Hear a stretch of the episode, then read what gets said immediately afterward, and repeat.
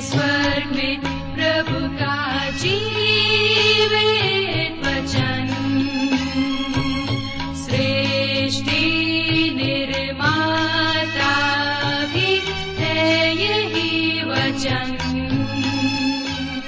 प्रिय श्रोताओ, नमस्कार। बाइबल अध्ययन कार्यक्रम सत्य वचन में आप सभी का हार्दिक अभिनंदन करते हैं। हमें विश्वास है कि आप सब आज के बाइबल अध्ययन में सम्मिलित होने के लिए तैयार हैं। इन दिनों हम अपने इस कार्यक्रम में यहल नामक पुस्तक का अध्ययन कर रहे हैं और हमें पूरा विश्वास है कि इस अध्ययन से आपको लाभ मिल रहा है। इस पुस्तक का मुख्य विषय है न्याय और महिमा। तो आइए श्रोताओ, इस बाइबल अध्ययन को आरंभ करने से पूर्व सुनते हैं एक मधुर गीत।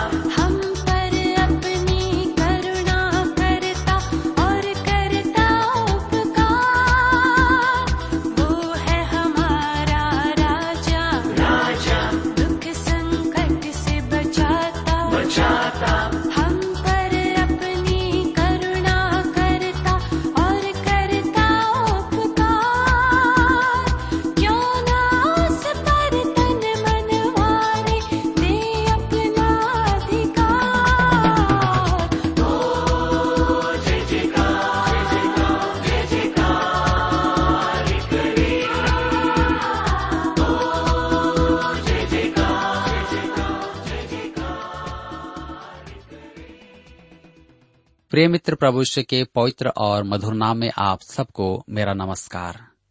मैं कुशल पूर्वक हूँ और मुझे आशा है कि आप सब भी परमेश्वर की निकटता में रहते हुए कुशल पूर्वक हैं और आज फिर से परमेश्वर के वचन में से सुनने और सीखने के लिए आप तैयार बैठे हैं। मैं आप सभी श्रोता मित्रों का इस कार्यक्रम में स्वागत करता हूँ।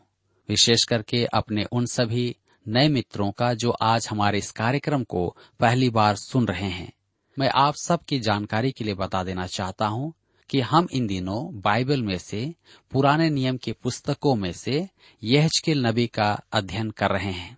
पिछले अध्ययन में हमने इसके परिचय को देखा और आज हम अपने अध्ययन में आगे बढ़ेंगे और हम देखेंगे कि यहजकेल जो एक भविष्य वक्ता है, किस प्रकार से परमेश्वर के लोगों के बीच में वचन को बांटता है। तो इससे पहले कि आज हम अपने अध्ययन में आगे बढ़ें, आइए हम सब प्रार्थना करें और परमेश्वर से आज के इस अध्ययन के लिए सहायता मांगे। हमारे दयालु और प्रेम पिता परमेश्वर, हम आपको हृदय से धन्यवाद देते हैं हमारे प्रत्येक श्रोता भाई बहनों के लिए, जो इस समय आपके जीवित और सच्चे वचन का अध्ययन करने के लिए तैयार बैठे हैं, उसमें से सीखने और सुनने के लिए तैयार बैठे हैं।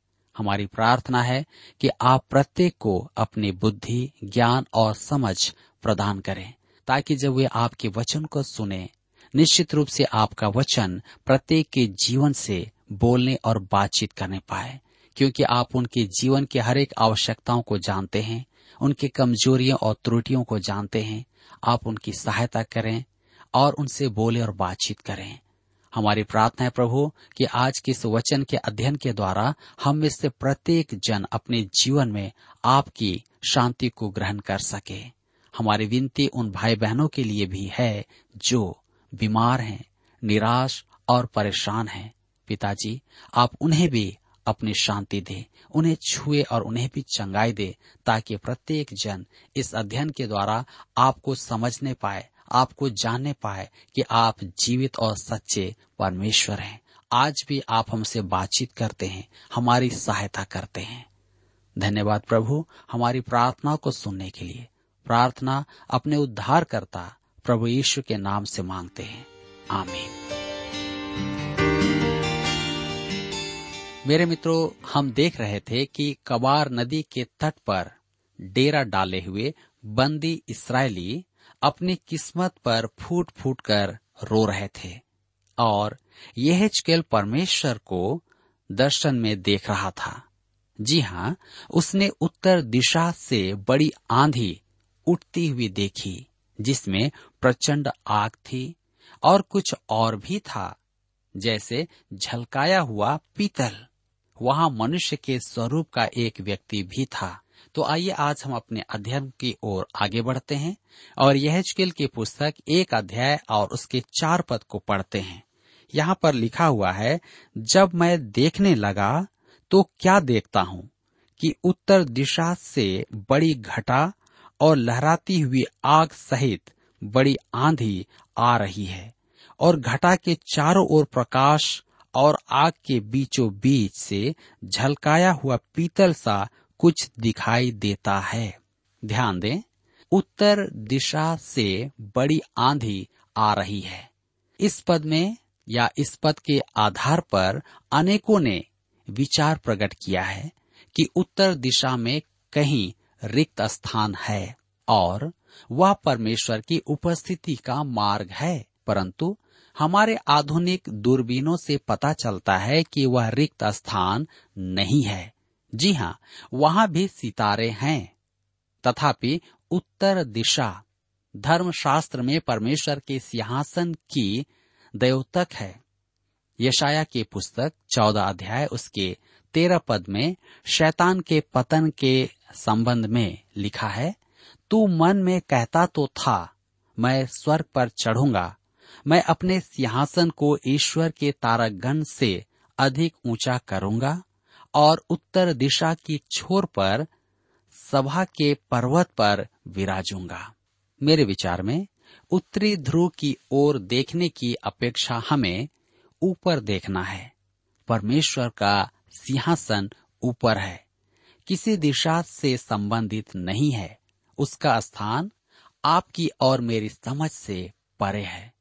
लुकार सुसमाचार 21 अध्याय उसके 28 पद में हमसे कहा गया है सीधे होकर अपने सिर ऊपर उठाना, क्योंकि तुम्हारा छुटकारा निकट है। यही आज हमारे ध्यान केंद्र की दिशा है।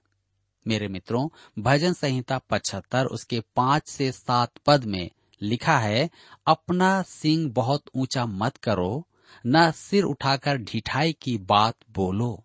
क्योंकि बढ़ती न तो पूर्व से, न पश्चिम से और न जंगल की ओर से आती है, परंतु परमेश्वर ही न्यायी है। वह एक को घटाता और दूसरे को बढ़ाता है। जिस दिशा का यहाँ उल्लेख नहीं किया गया है, वह उत्तर दिशा है। और मैं तो कहूँगा कि विचार यहाँ ऊपर का है। परमेश्वर का सिंहासन अंतरिक्ष के पार है। मेरे प्रियो, उत्तर दिशा से उठने वाली यह बड़ी आंधी, अतः परमेश्वर के महान कार्य, अर्थात दंड का प्रतीक है। लिखा है, लहराती हुई आग, घटा के चारों ओर प्रकाश और आग के बीचों बीच से झलकाया हुआ पीतल का सा कुछ दिखाई देता है। देखिए, यहाँ पहली बात तो जो देखने को मिलती है, वह प्रकाश है। जो कुछ दिखता है और छिपाता भी नहीं है। यह प्रकाश सूर्य से अधिक तीव्र है। संभवतः अणुबम के विस्फोट के मध्य भाग के समान है।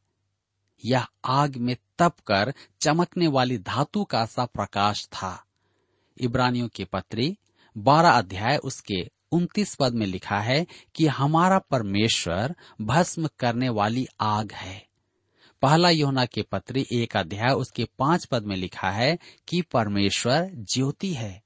प्रेरितों के काम छब्बीस अध्याय उसके तेरह पद में पॉलुस ने दर्शन में देखा कि सूर्य से भी अधिक प्रचंड अग्नि स्वर्ग में उसे दिखाई दी।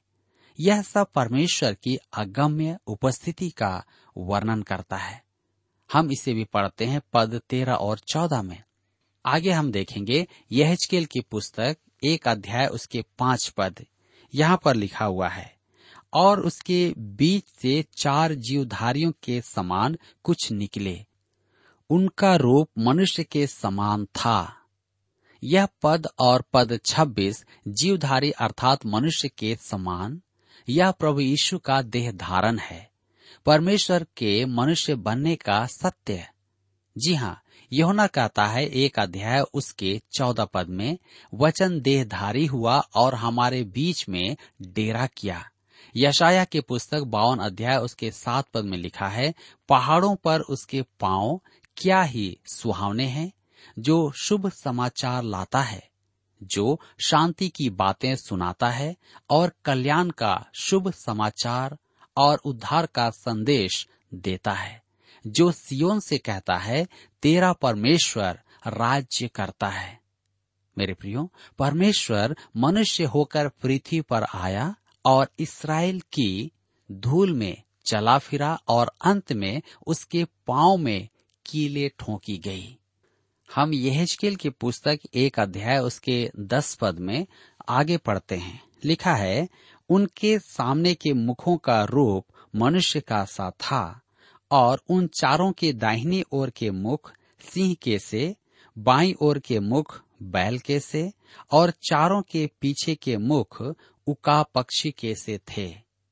ये चार चेहरे प्रकाशित वाक्य की पुस्तक, चार अध्याय उसके छह से आठ पद में व्यक्त प्राणियों के समान हमें चार सुसमाचारों का स्मरण करवाते हैं।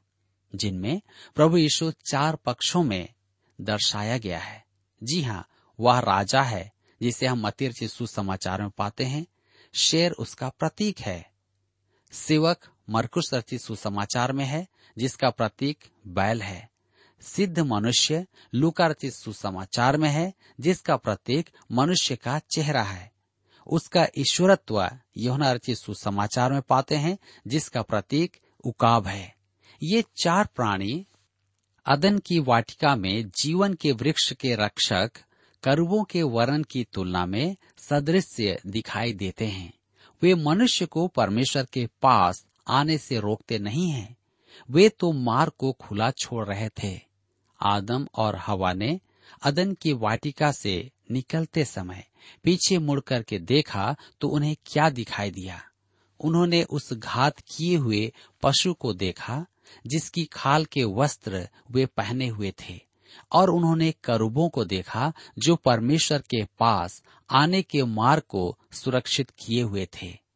मनुष्य के पाप का प्रायश्चित करने वाला लहू है। मूसा ने दया आसन बनाए थे, तब उसके ऊपर करूब थे जो बलि के लहू को देखते थे। यही आदम और हवा ने भी देखा था। परमेश्वर के पास आने का एक ही उपाय है, और वह है लहू। यौनर चिस्सु समाचार, चौदह अध्याय के छह पद में प्रभु यीशु ने कहा है कि बिना उसके द्वारा कोई भी पिता के पास नहीं आ सकता। यह की पुस्तक, एक अध्याय उसके बारह पद में आगे लिखा हुआ है, वे सीधे अपने अपने सामने ही चलते थे, जिधर आत्मा जाना चाहता था, वे उधर ही जाते थे और चलते समय मुड़ते नहीं थे। परमेश्वर आज संसार में अपना उद्देश्य पूरी करने के लिए अटल, दृढ़ संकल्प आगे बढ़ रहा है। उसे रोकने वाला कोई नहीं है। जी हाँ उसे अपने मार्ग से हटाने वाला कोई नहीं है। यह की पुस्तक एक अध्याय, उसके तेरह और चौदह पद में आगे लिखा है, जीवधारियों के रूप अंगारों और जलती हुई मशालों के समान दिखाई देते थे, और वह आग जीवधारियों के बीच इधर उधर चलती फिरती हुई बड़ा प्रकाश देती रही, और उस आग से बिजली निकलती थी। जीवधारियों का चलना फिरना बिजली का सा था। ध्यान दीजिएगा। कि उनका चलना फिरना बिजली का सा था। पहला योना की पत्री एक अध्याय उसके पाँच पद में धर्मशास्त्र कहता है कि परमेश्वर ज्योति है। यह परमेश्वर की महिमा का अद्भुत दर्शन है। परमेश्वर के व्यक्तित्व का दर्शन। योना यहुना सुसमाचार आठ अध्याय उसके बारह पद में प्रभु यीशु ने कहा, जगत की ज्योति मैं हूँ। इससे हमें क्या प्रकाशन प्राप्त होता है? इससे परमेश्वर की धार्मिकता और पवित्रता प्रकट होती है। पहला योना की पत्री एक अध्याय उसके सात पद में लिखा है, यदि जैसा वह ज्योति में है, वैसे ही हम भी ज्योति में चलें तो एक दूसरे से सहभागिता रखते हैं और उसके पुत्र यीशु का लहू हमें सब पापों से शुद्ध करता है। यदि हम प्रभु यीशु के लहू से उद्धार पाकर उसकी धार्मिकता में ढके न हो तो परमेश्वर की पवित्रता हमें भस्म कर देगी। इस दर्शन में परमेश्वर दिखाई नहीं दे रहा है। उसका केवल प्रकाशन दिखाई दे रहा था। यह सच है कि किसी ने कभी परमेश्वर को नहीं देखा है। निर्गमन की पुस्तक तैतीस अध्याय उसके 18 से 23 पद में मूसा ने कहा था, मुझे अपना तेज दिखा दे। उसने अपने आप को चट्टान की दरार में रखा। फिर उसने कहा, तू मेरे मुख का दर्शन नहीं कर सकता, क्योंकि मनुष्य मेरे मुख का दर्शन करके जीवित नहीं रह सकता है। जी हाँ हम नहीं जानते कि परमेश्वर कैसा दिखता है। हम तो यह भी नहीं जानते हैं कि प्रभु यीशु कैसा दिखता था। परंतु मनुष्य के मन में परमेश्वर को देखने की एक लालसा बनी रहती है। मूर्तियाँ, जबकि परमेश्वर का रूप नहीं है, वे प्रकट करती हैं कि मनुष्य परमेश्वर को देखना चाहता है। तथापि परमेश्वर ने यही चुना कि मनुष्य को अपना चेहरा न दिखाए। यह हजकेल की पुस्तक एक अध्याय उसके पंद्रह और सोलह पद में लिखा हुआ है, जब मैं जीवधारियों को देख ही रहा था तो क्या देखा कि भूमि पर उनके पास चारों मुखों की गिनती के अनुसार एक एक पहिया था। पहियों का रूप और बनावट फिरोजी की सी थी और चारों का एक ही रूप था और उनका रूप और बनावट ऐसी थी जैसे एक पहिए के बीच दूसरा पहिया हो। मेरे मित्रों, मैं फिर कहता हूँ कि यह भविष्यवाणी पहिए के आविष्कार के वर्तमान तकनीकी युग की नहीं है। निसंदेह आरंभ में मनुष्य ने पेड़ के तने का एक टुकड़ा काटकर पहिए के समान उसे काम में लिया था। हमें पहिए के भीतर पहिए को समझने के लिए आगे पढ़ना होगा। आइए हम पढ़ें। यह एक अध्याय, उसका अठारह पद। उन चारों पहियों के घेरे बहुत बड़े और डरावने थे, और उनके घेरों में चारों ओर आँखें ही आँखें भरी हुई थी। परमेश्वर के उद्देश्य बुद्धिमानी के होते हैं। हम जिस जगत में रहते हैं, वह निरुद्देश्य और लक्ष्य रहित आगे नहीं बढ़ रहा है। परमेश्वर के पास उसके द्वारा रचे गए प्रत्येक अणु के लिए एक उद्देश्य है, एक योजना और एक कार्यक्रम है। हमारा जीवित रहना ही एक प्रमाण है कि हमें परमेश्वर के उद्देश्य को पूरा करना है। परमेश्वर अति बुद्धिमानी से इस संसार में अपना उद्देश्य पूरा कर रहा है।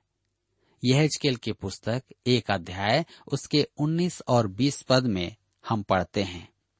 जब जीवधारी चलते थे, तब पहिए भी उनके साथ चलते थे, और जब जीवधारी भूमि पर से उठते थे, तब पहिए भी उठते थे।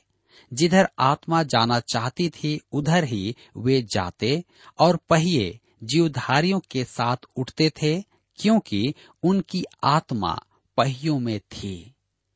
अब हमें अधिक स्पष्ट समझ में आता है कि ये पहिए परमेश्वर की अनंत क्रियाशीलता और ऊर्जा को प्रकट करता है। हमारा परमेश्वर सर्वशक्तिमान है। हम मतिरची सुसमाचार 28 अध्याय उसके 18 पद में देखते हैं। प्रभु यीशु ने कहा कि स्वर्ग और पृथ्वी का सारा अधिकार उसे दिया गया है।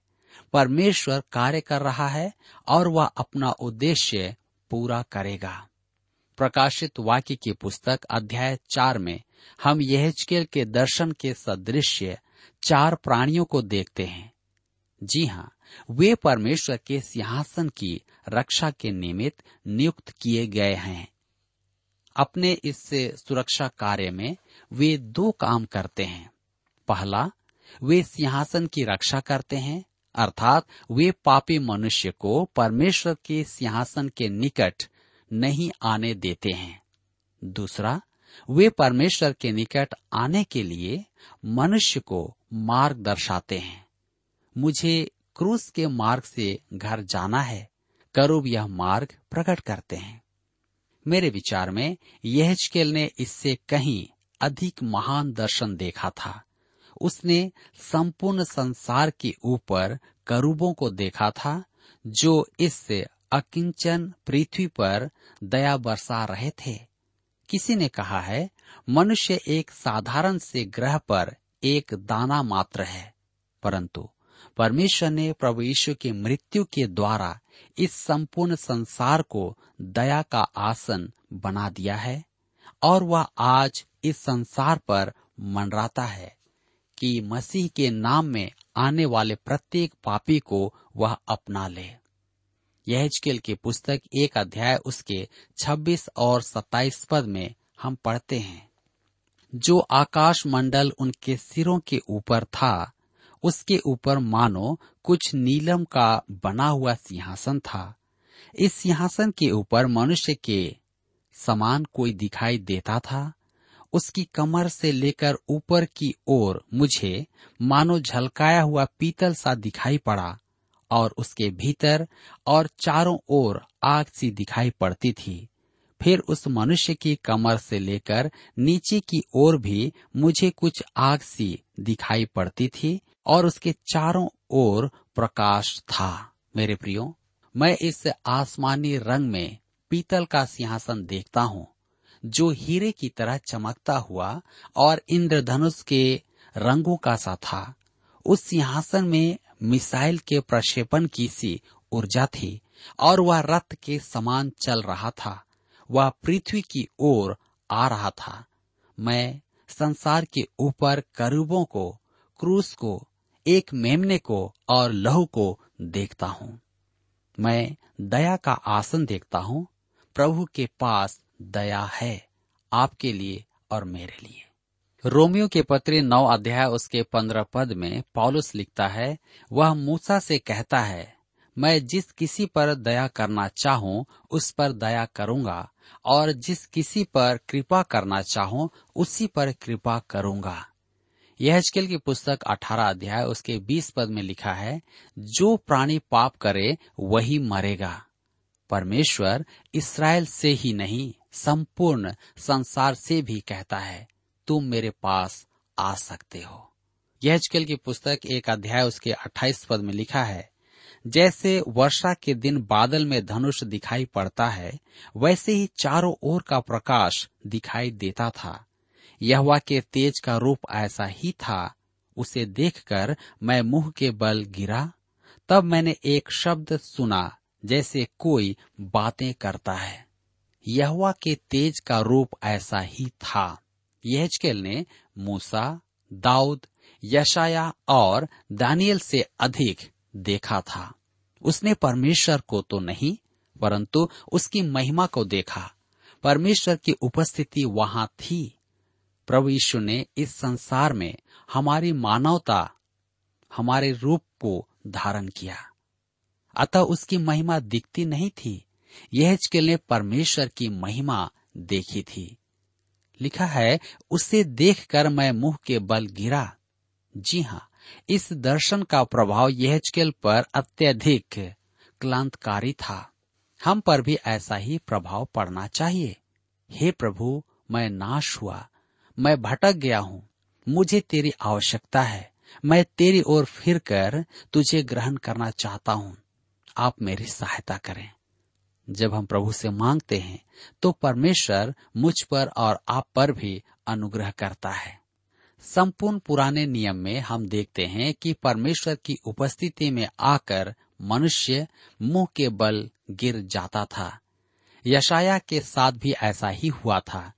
यशाया के पुस्तक छह अध्याय उसके पाँच पद में लिखा है, हाय हाय, मैं नष्ट हुआ, क्योंकि मैं तो अशुद्ध होठों वाला मनुष्य हूँ और अशुद्ध होठ वाले मनुष्यों में रहता हूँ, क्योंकि मैंने सेनाओं के यहवा, महाराजा धीराज को अपनी आँखों से देखा है। परमेश्वर की उपस्थिति में वह मुँह के बल गिरा हुआ था। दानियल के साथ भी ऐसा ही हुआ था। पतमोस द्वीप पर यहुना के साथ भी ऐसा ही हुआ। प्रकाशित वाक्य की पुस्तक, एक अध्याय, उसके सत्रह पद में हम पढ़ते हैं। जब मैंने उसको देखा तो उसके पैरों पर मुर्दा सा गिर पड़ा। हमारे पवित्र परमेश्वर का यह कैसा चित्रण है। मैं तो कहूँगा कि मैं सिरे पर खड़ा हूँ और अति आभारी हूँ कि मैं चट्टान की दरार में छिपा हूँ। एक दिन अवश्य मैं अपने उद्धारकर्ता के चेहरे को निहारूँगा। मैं नहीं जानता कि वह कैसा दिखता है, परंतु मैं उस दिन की प्रतीक्षा में हूँ कि मैं उसे देखूँ, और इसके लिए मुझे आज से तैयार रहना है, तैयारी करना है, ताकि हम अपने परमेश्वर से मिल सकें, देख सकें। मेरे प्रियो, यहाँ पर आज हमारे अध्ययन का समय समाप्त होता है, और मैं आशा करता हूँ कि आज के इस अध्ययन के द्वारा आपने यहजकेल के दर्शन की बातों को देखा है और सीखा है। और आपने इस बात को जाना है कि परमेश्वर को कोई भी नहीं देख सकता, परंतु यहजकेल ने परमेश्वर की महिमा को देखा। आइए, आज हम इस वचन को अपने जीवन में ग्रहण करें और अपने पापों को परमेश्वर के सामने मानकर उससे उद्धारकर्ता के रूप में स्वीकार करें और निश्चय जाने कि वह आपसे प्रेम करता है, वह आपके पापों को क्षमा करेगा और अपने निकटता में आपको आने देगा। प्रभु, आज के इस अध्ययन के द्वारा हम सबको बहुतायत से आशीष दे।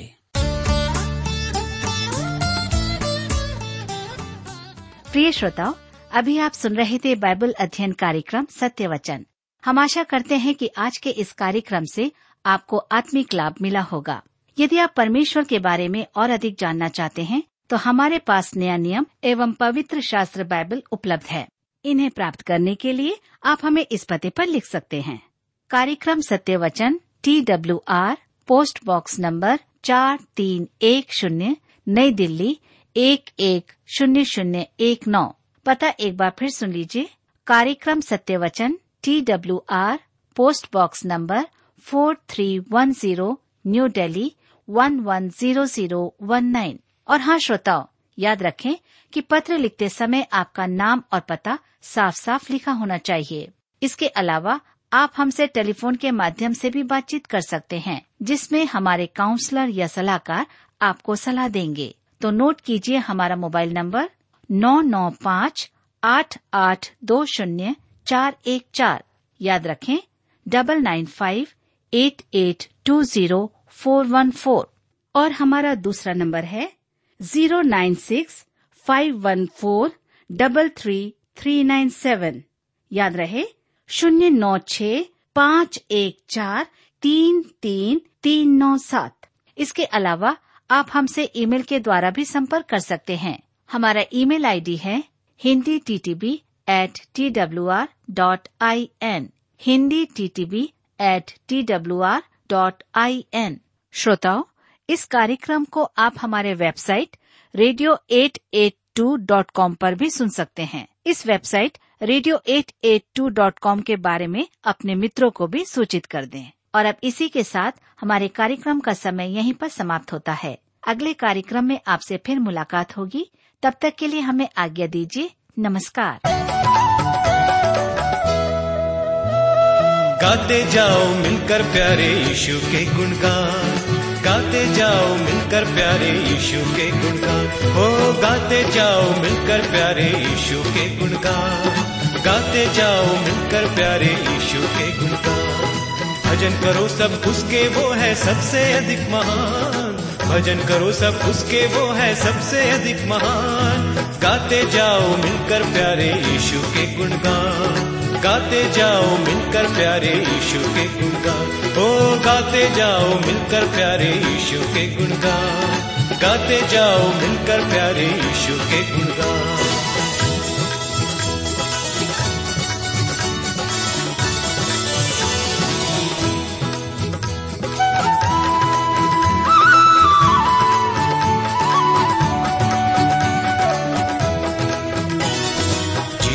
अपना देकर हमको जीवन राह दिखाई। जीवन अपना देकर हमको जीवन राह दिखाई। शरण में उसने लेकर हमको पाप से मुक्ति दिलाई। शरण में उसने लेकर हमको पाप से मुक्ति दिलाई। ईशु राजा सबसे प्यारा हुआ है मेहरबान। ईशु राजा सबसे प्यारा हुआ है मेहरबान।